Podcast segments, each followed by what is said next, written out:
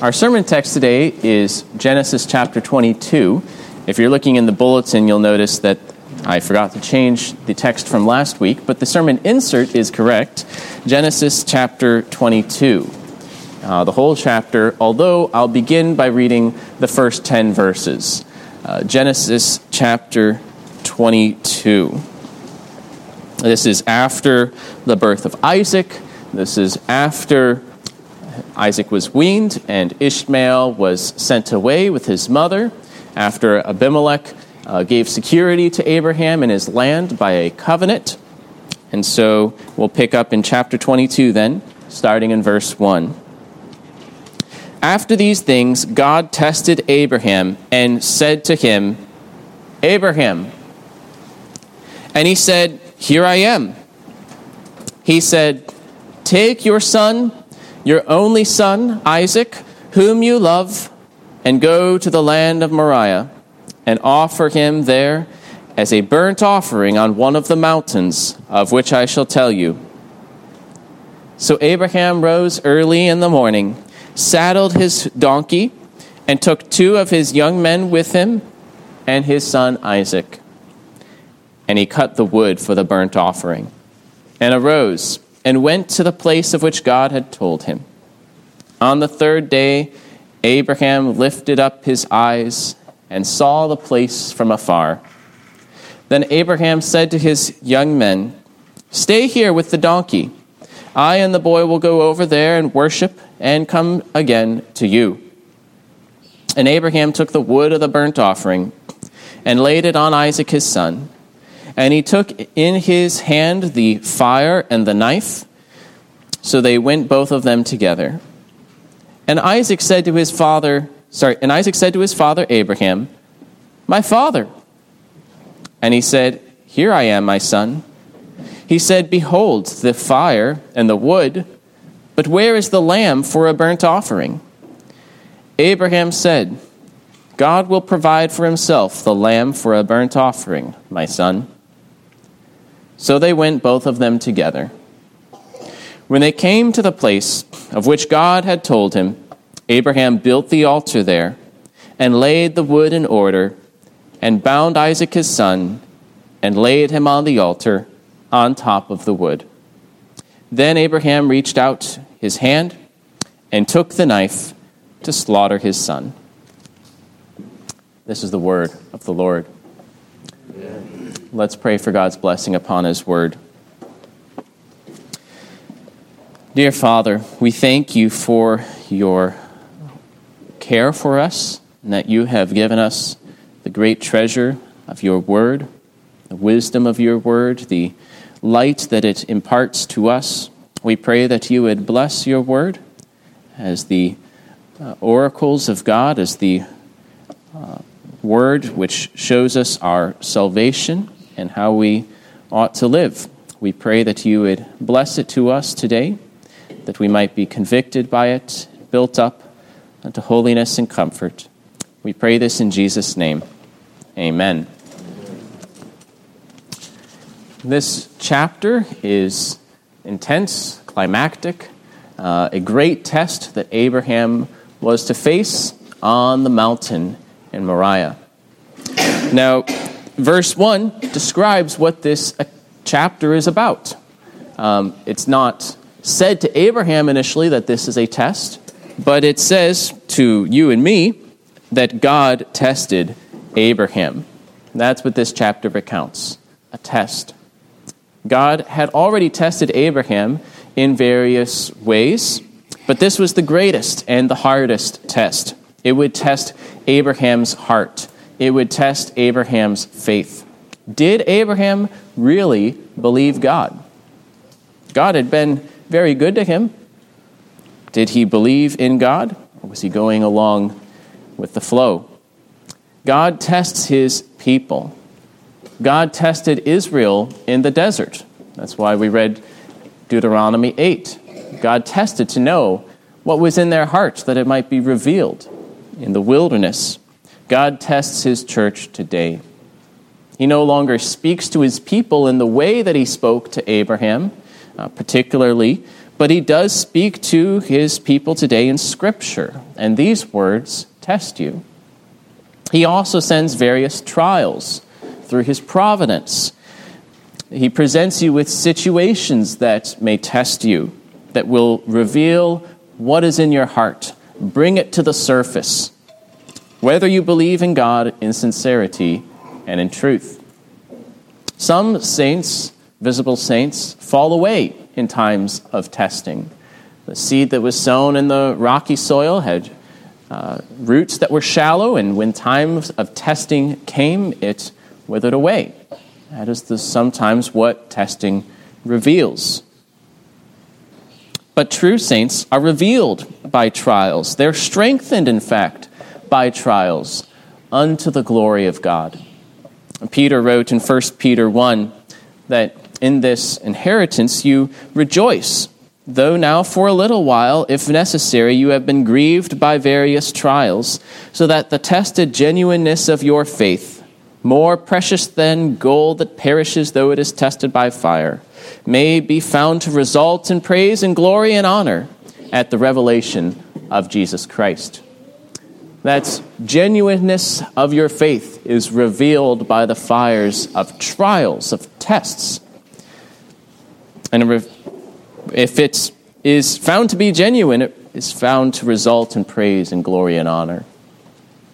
In this chapter, God tests Abraham, and we'll find that Abraham passes the test. He obeys the Lord by faith. His example and God's provision and God's affirmation at the end of this trial should encourage you to imitate Abraham, uh, to trust in the Lord. To pay attention to me in this text, first to the faith of Abraham, uh, second to the provision of God, and third to the oath of God, that you might be ready to stand firm in your faith. I read the first 10 verses, and that's what I first want to look at the faith of Abraham. By faith, a believer obeys God, as Abraham, by faith, obeyed God, even though his command seemed uh, nearly incredible. It was, uh, seemed to be uh, something that he would not have expected. But God, but Abraham obeyed. The test is described in the first two verses uh, that Abraham is told to take his son, take your son, your only son Isaac, whom you love, and go to the land of Moriah and offer him there as a burnt offering on one of the mountains of which I shall tell you. Abraham's first test, his call, was to leave his father's house, to leave his kindred and his land and go to a place which God would show him. Now, he, again, he is told to set out to a place that God would show him, but this time he is told to offer there not leaving his father's house, but to kill his son. Offer there his son Isaac as a burnt offering to God. Literally in Hebrew, Isaac is placed last, so it's like your son, your only son, whom you love, Isaac. All of that makes it harder for Abraham. And think of the context here. All of Abraham's hopes uh, were upon Isaac. He had given up his other son, following the Lord's direction. He had sent away Ishmael, and now Isaac was his only son. He looked to Isaac for his earthly care and his succession, as any father would look to his only son, but also for what God had promised that these things would be through Abraham's offspring, and the offspring, according to promise, the one that we'd been building up to throughout all of these years and chapters. Would all his wandering from his homeland be worth it? Would they, in fact, inherit this land? It would take offspring to do that. Would the nations really be blessed? It was through Isaac that the promises would be fulfilled. And it's this son he was to kill and offer as a burnt offering. But he trusted the Lord and he obeyed the command. Also, notice that Isaac was not a little boy anymore. He was not a little toddler, as we saw when Ishmael laughed at him. He was strong enough to carry the wood for the sacrifice up the mountain, which indicates quite a bit of strength. We're not talking uh, about a little toddler. The same word to describe him translated here boy, is used to refer to teenage Ishmael in the previous chapter. So he's probably a teenager by this time. Some time has gone by. He has grown in strength, and he's only become more dear to Abraham as now Abraham has had time where he, Isaac is his only son. And he has invested his time and energy and strength to equip him. And Isaac's faith and obedience, more of a minor theme, but it must have been tested as well. He would have been physically able to, to run away, to escape his aged father. Not only that, but there were pre- preparations that needed to be done. Abraham rose early after God spoke to him. Abraham began right away. Abraham did not linger. He did not linger like Lot lingered in Sodom. He rose early and he got to work, but it wasn't something that he could have done in an instant. It's not something he was able to get over with quickly. The work was not done in a moment. This test was stretched out over a course of three days and many preparations. You know how easy it is to procrastinate, right? It's easy to have work to do and to put it off a little bit later. Each step put off a little bit later to stretch this out, but no, he did one thing, did the next thing. He did not waver. He saddled his donkey. He selected two of his servants to accompany them. He cut the wood for the offering. He, they set off on their journey. And then on the third day of the journey, he saw the mountain. All that way thinking about what he would have to do. In verse 5, we find his conversation to, with his servants, with his, with his young men. Uh, he ensured that he and his son would be left alone on the mountain, that his servants would wait for them below. No one else would be there to be able to stop him. The two servants were left behind with the donkey. Importantly, though, he says to them, I and the boy will go over there and worship and come again to you. All those verbs are plural. We might even say, I and the boy will go over, the, go over there, and we will worship, and we will come again to you. Do you notice something there? He doesn't say, We will worship, and I will come again to you. He knew God's promise. He would go through with his task, but he knew that his offspring would come from Isaac. That's what God had promised. Did it seem impossible? Did it seem uh, not the way things normally worked? Well, then again, Isaac's own birth was not the way things normally had worked. He trusted that somehow he and Isaac would return to them. Hebrews 11, verse 19 says that he, that is Abraham, considered that God was able even to raise him, Isaac, from the dead, from which, figuratively speaking, he did receive him back. Uh, Abraham knew at least what God was capable of, that God could raise Isaac from the dead. He trusted in the promise that he had received and followed God's word. Well, he leaves the young men behind and he goes along with his son as they go to the mountain what exactly God will do is probably still fuzzy in Abraham's mind, but he trusts the Lord that he knows what he's doing.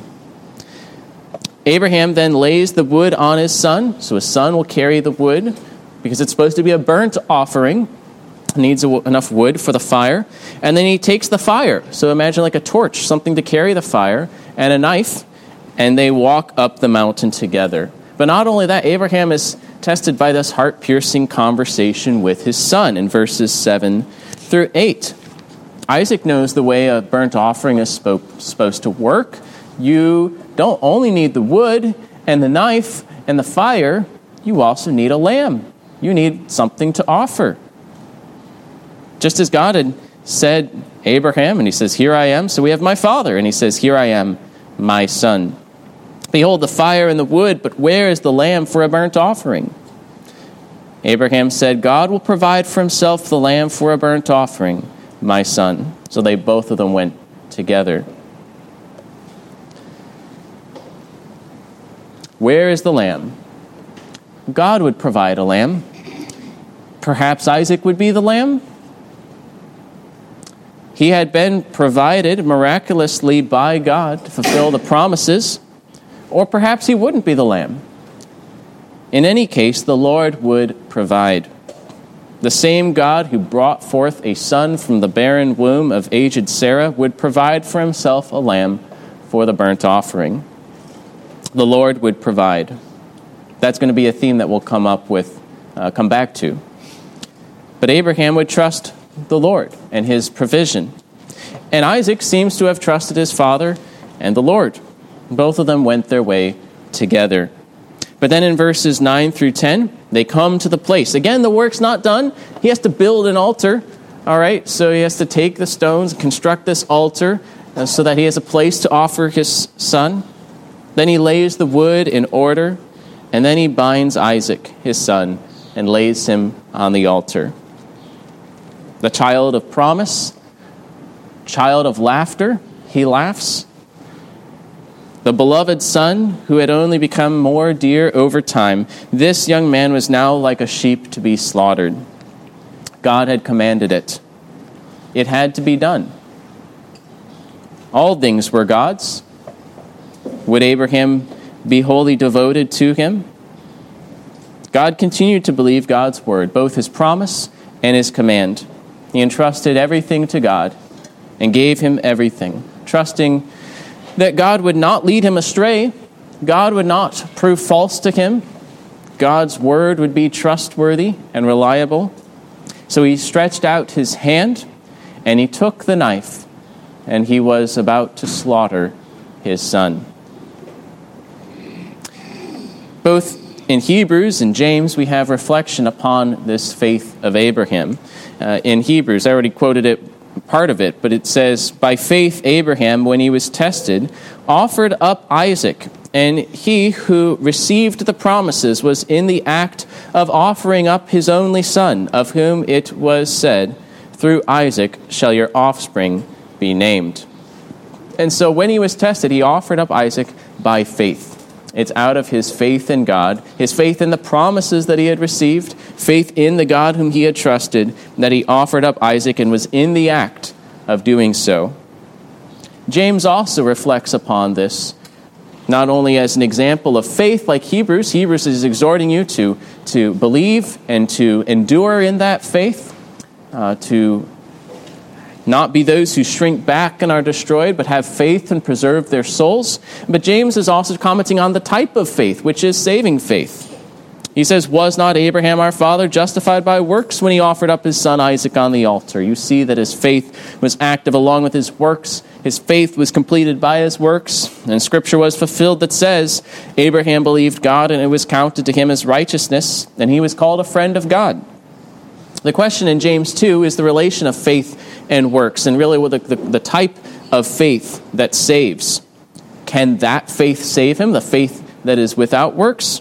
Saving faith is a living faith that produces works. It is a trust in God that responds believingly to his word. It's not a dead faith that even the demons possess, an idle intellectual assent that, yes, God is one, uh, but no, a, a faith that trusts in God, that receives and rests upon Him, and therefore, by faith, embraces the promises, obeys the commands, trembles at the threatenings, responds believingly. Spell check told me that's not a word, but believingly, I think is a word, responds believingly to His word.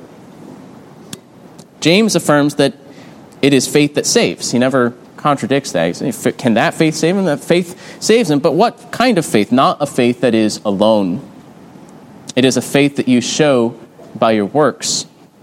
Abraham was justified by faith, and he quotes Genesis 15, which teaches that. But it, he was justified by works in the sense that his work, his works were evidence of his faith. Genesis 15's comment that Abraham believed God and it was counted to him as righteousness he says that that was fulfilled. It was fulfilled when that faith was seen in action by his obedience, and the promises were then reaffirmed, as we'll see in a minute. Saving faith and good works remain different things. James doesn't say faith is works, but they are inseparable things. And so Abraham demonstrates this living faith, this lively faith, this faith that is active by works as he obeyed God, even though it was difficult, even though uh, it was difficult as a father, even though it didn't make sense to him that he would do such a thing, uh, he trusted God. And so we should imitate him in this, to believe God's promises, as difficult as they might seem by sight, yet figure that God is faithful. He is able to do things far beyond our imagination and power. As Romans says, He is the God who gives life to the dead and calls things into existence that do not exist, or calls into existence the things that do not exist. Uh, is anything too hard for the Lord? And not only believe God's promises like Abraham, but show your faith by your works, to act on your faith, to respond believingly to His Word, to His whole Word, all of it uh, in accordance with the way it wants to be interpreted, you know, the way it presents itself and teaches you, even if it doesn't make sense to you at the moment. Hold fast to His infallible Word. It's good to seek understanding, but sometimes you have to trust Him and simply do it. Some of His commands may seem foolish. Uh, they might seem unpopular. They might seem difficult. You know, uh, some, which ones seem difficult might depend on your situation and who you are. Honor your father and your mother. Wives, submit to your husbands. Flee fornication, even the look of lust. Uh, you can think of probably many others that would either be unpopular in our society or difficult for us.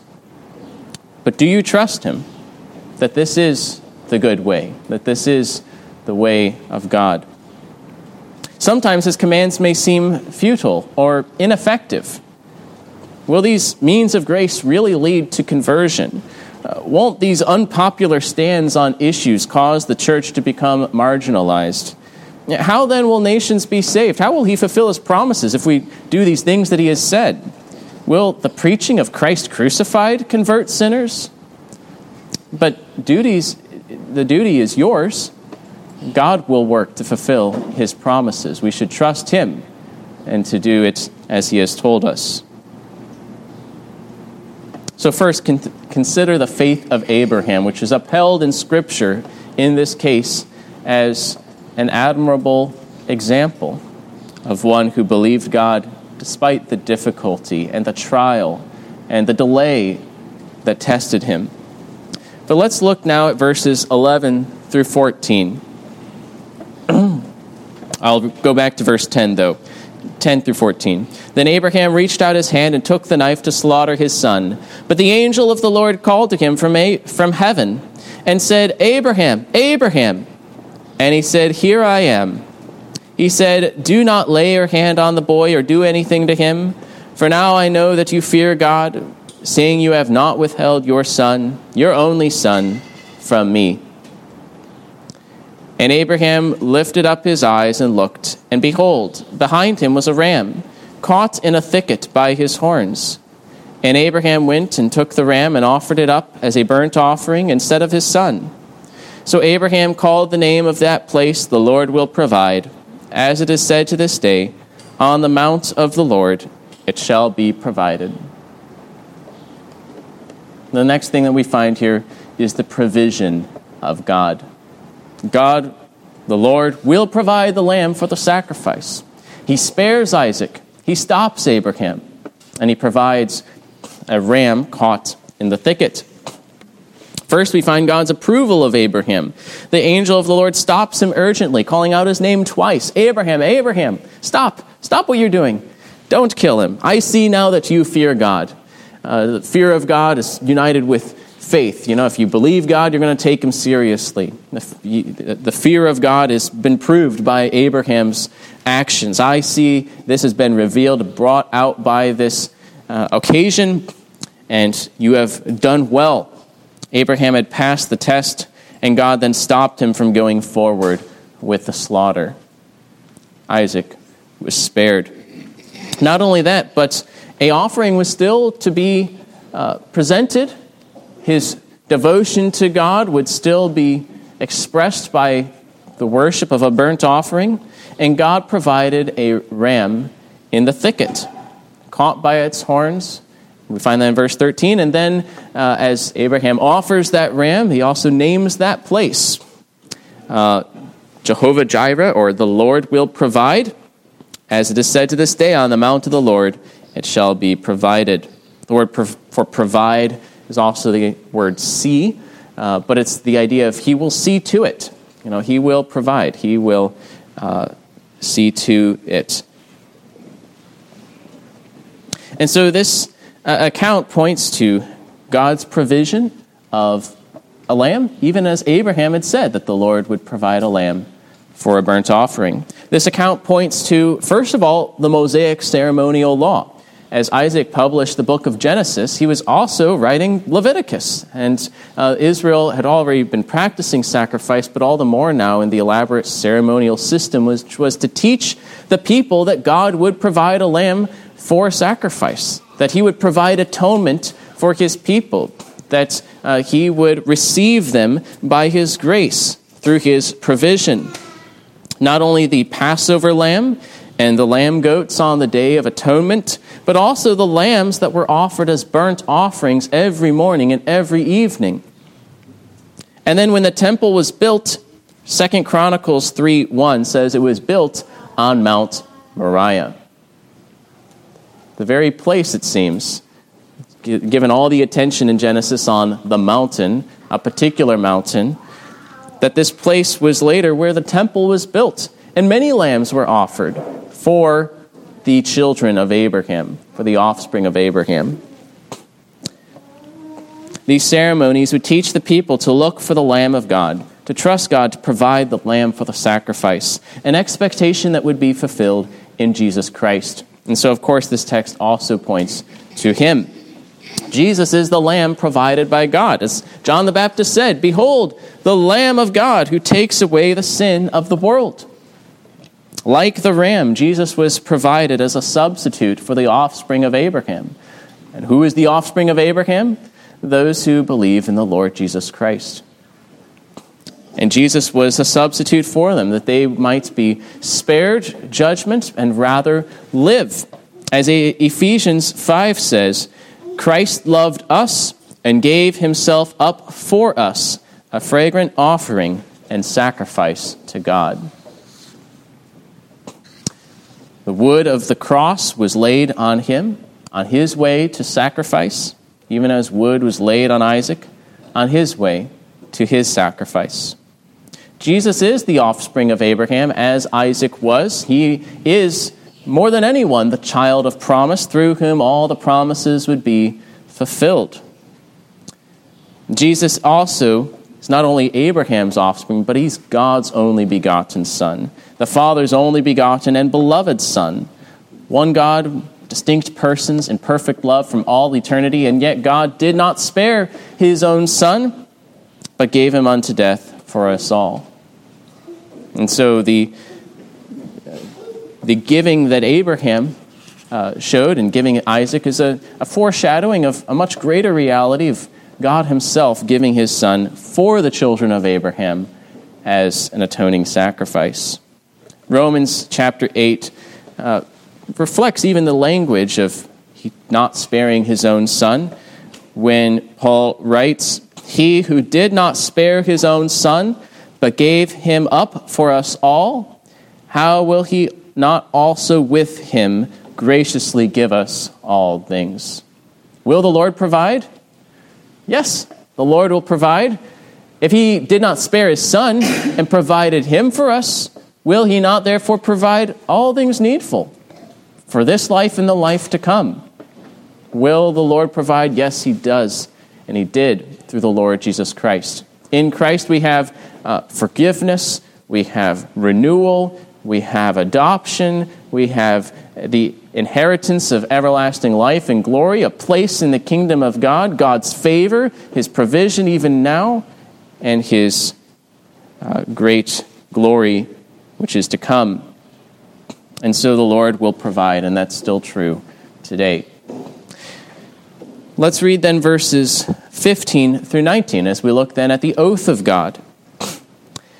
And the angel of the Lord called to Abraham a second time from heaven and said, By myself I have sworn, declares the Lord, because you have done this and have not withheld your son, your only son, I will surely bless you, and I will surely multiply your offspring as the stars of heaven, and as the sand that is on the seashore.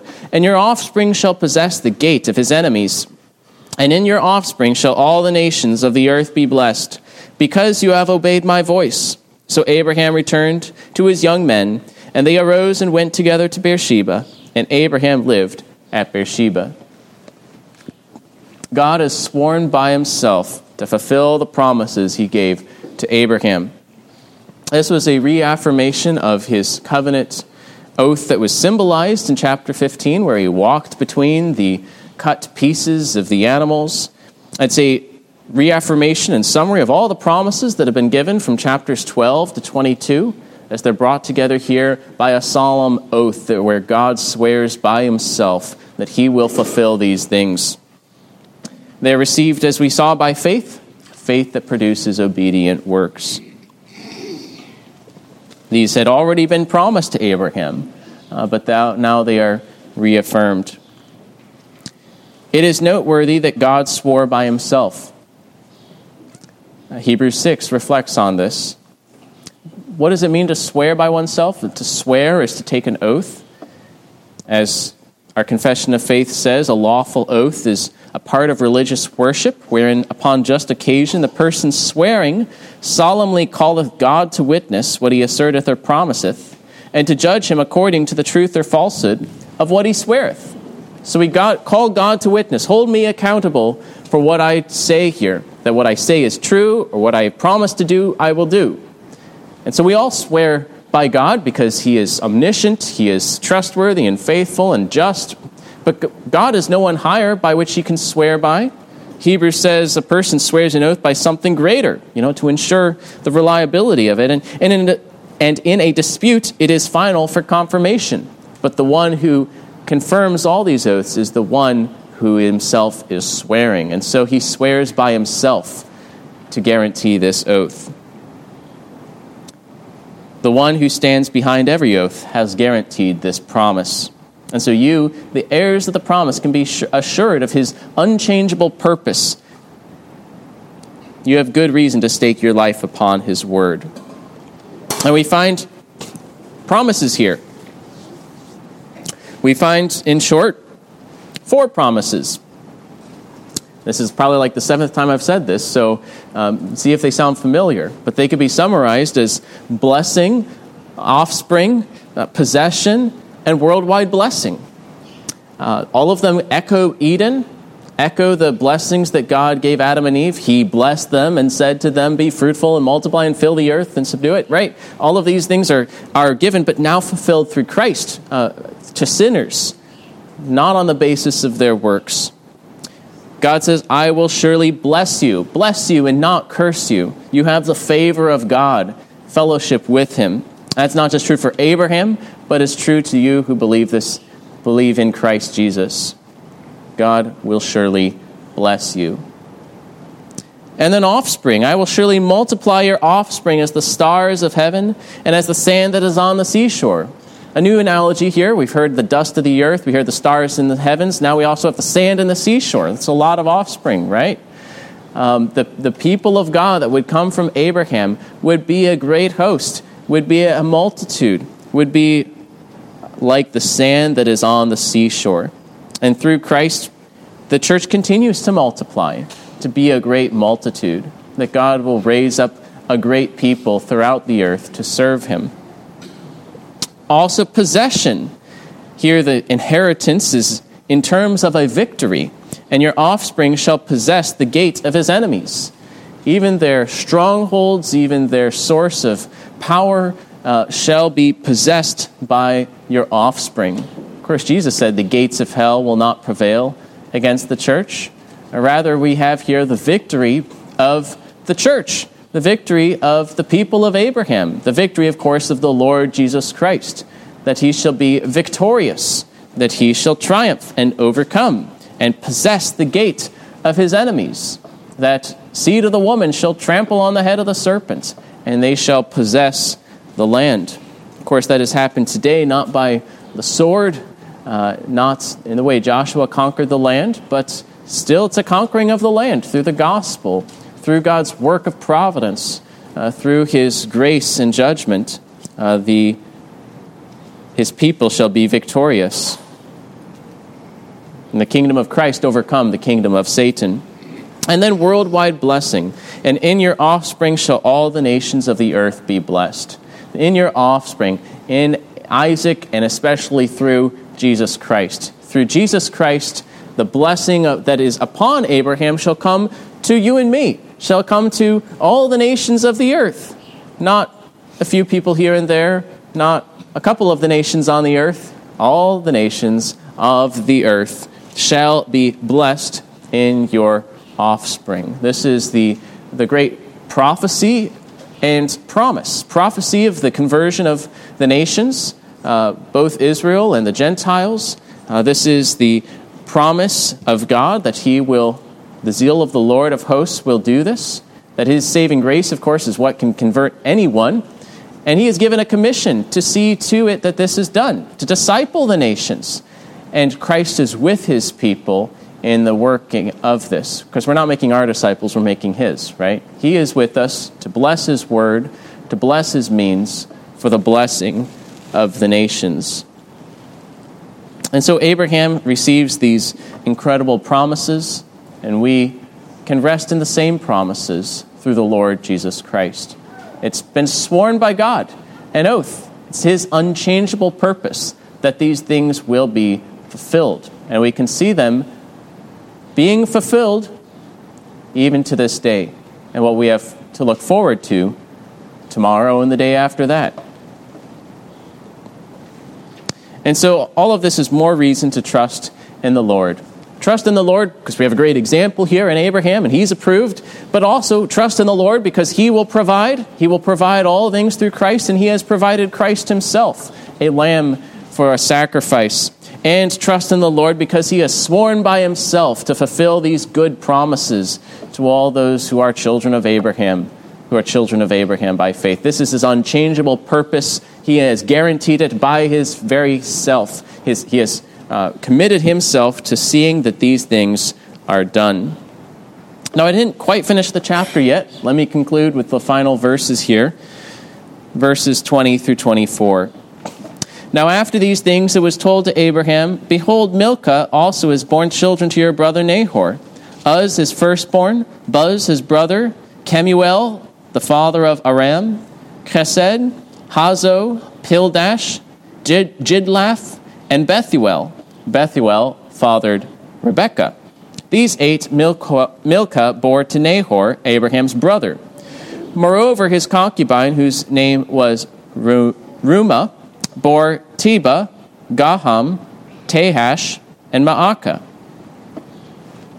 And that's how the chapter ends. It might seem kind of an odd way to end this chapter. Of course, the chapter divisions weren't added till later, but we have here a conclusion where Abraham learns of what has been happening to his brother, his brother Nahor, who lives uh, out in the uh, land near where Terah had died, uh, and near Haran. And uh, this is a hint of what is to come in chapter 24. Because you notice what was pointed out that didn't need to be pointed out? That Bethuel had a daughter, and that daughter's name was Rebecca. Do you think we're going to come across her later? Yeah. So there's a future for Isaac. God's already preparing a wife for Isaac, a future for Isaac, that Isaac might have descendants, that God will begin to work to fulfill these promises. God's not done. He's already working and now raising up Rebecca in the extended family of Abraham for Isaac. And also, we have here 12 sons.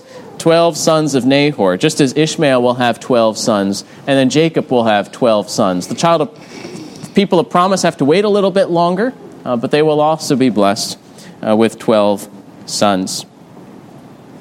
So, in summary, trust the Lord.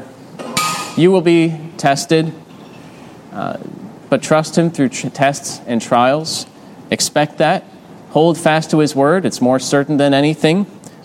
Lean not on your own understanding, but in all your ways follow him. Obey him by that faith that you have placed in him. Know that the Lord will provide. If he did not spare his own son, will he not give us all things. He has guaranteed his promises by swearing by himself. He has provided blessing and victory for you and for the nations of the earth in Jesus Christ, the Lamb of God.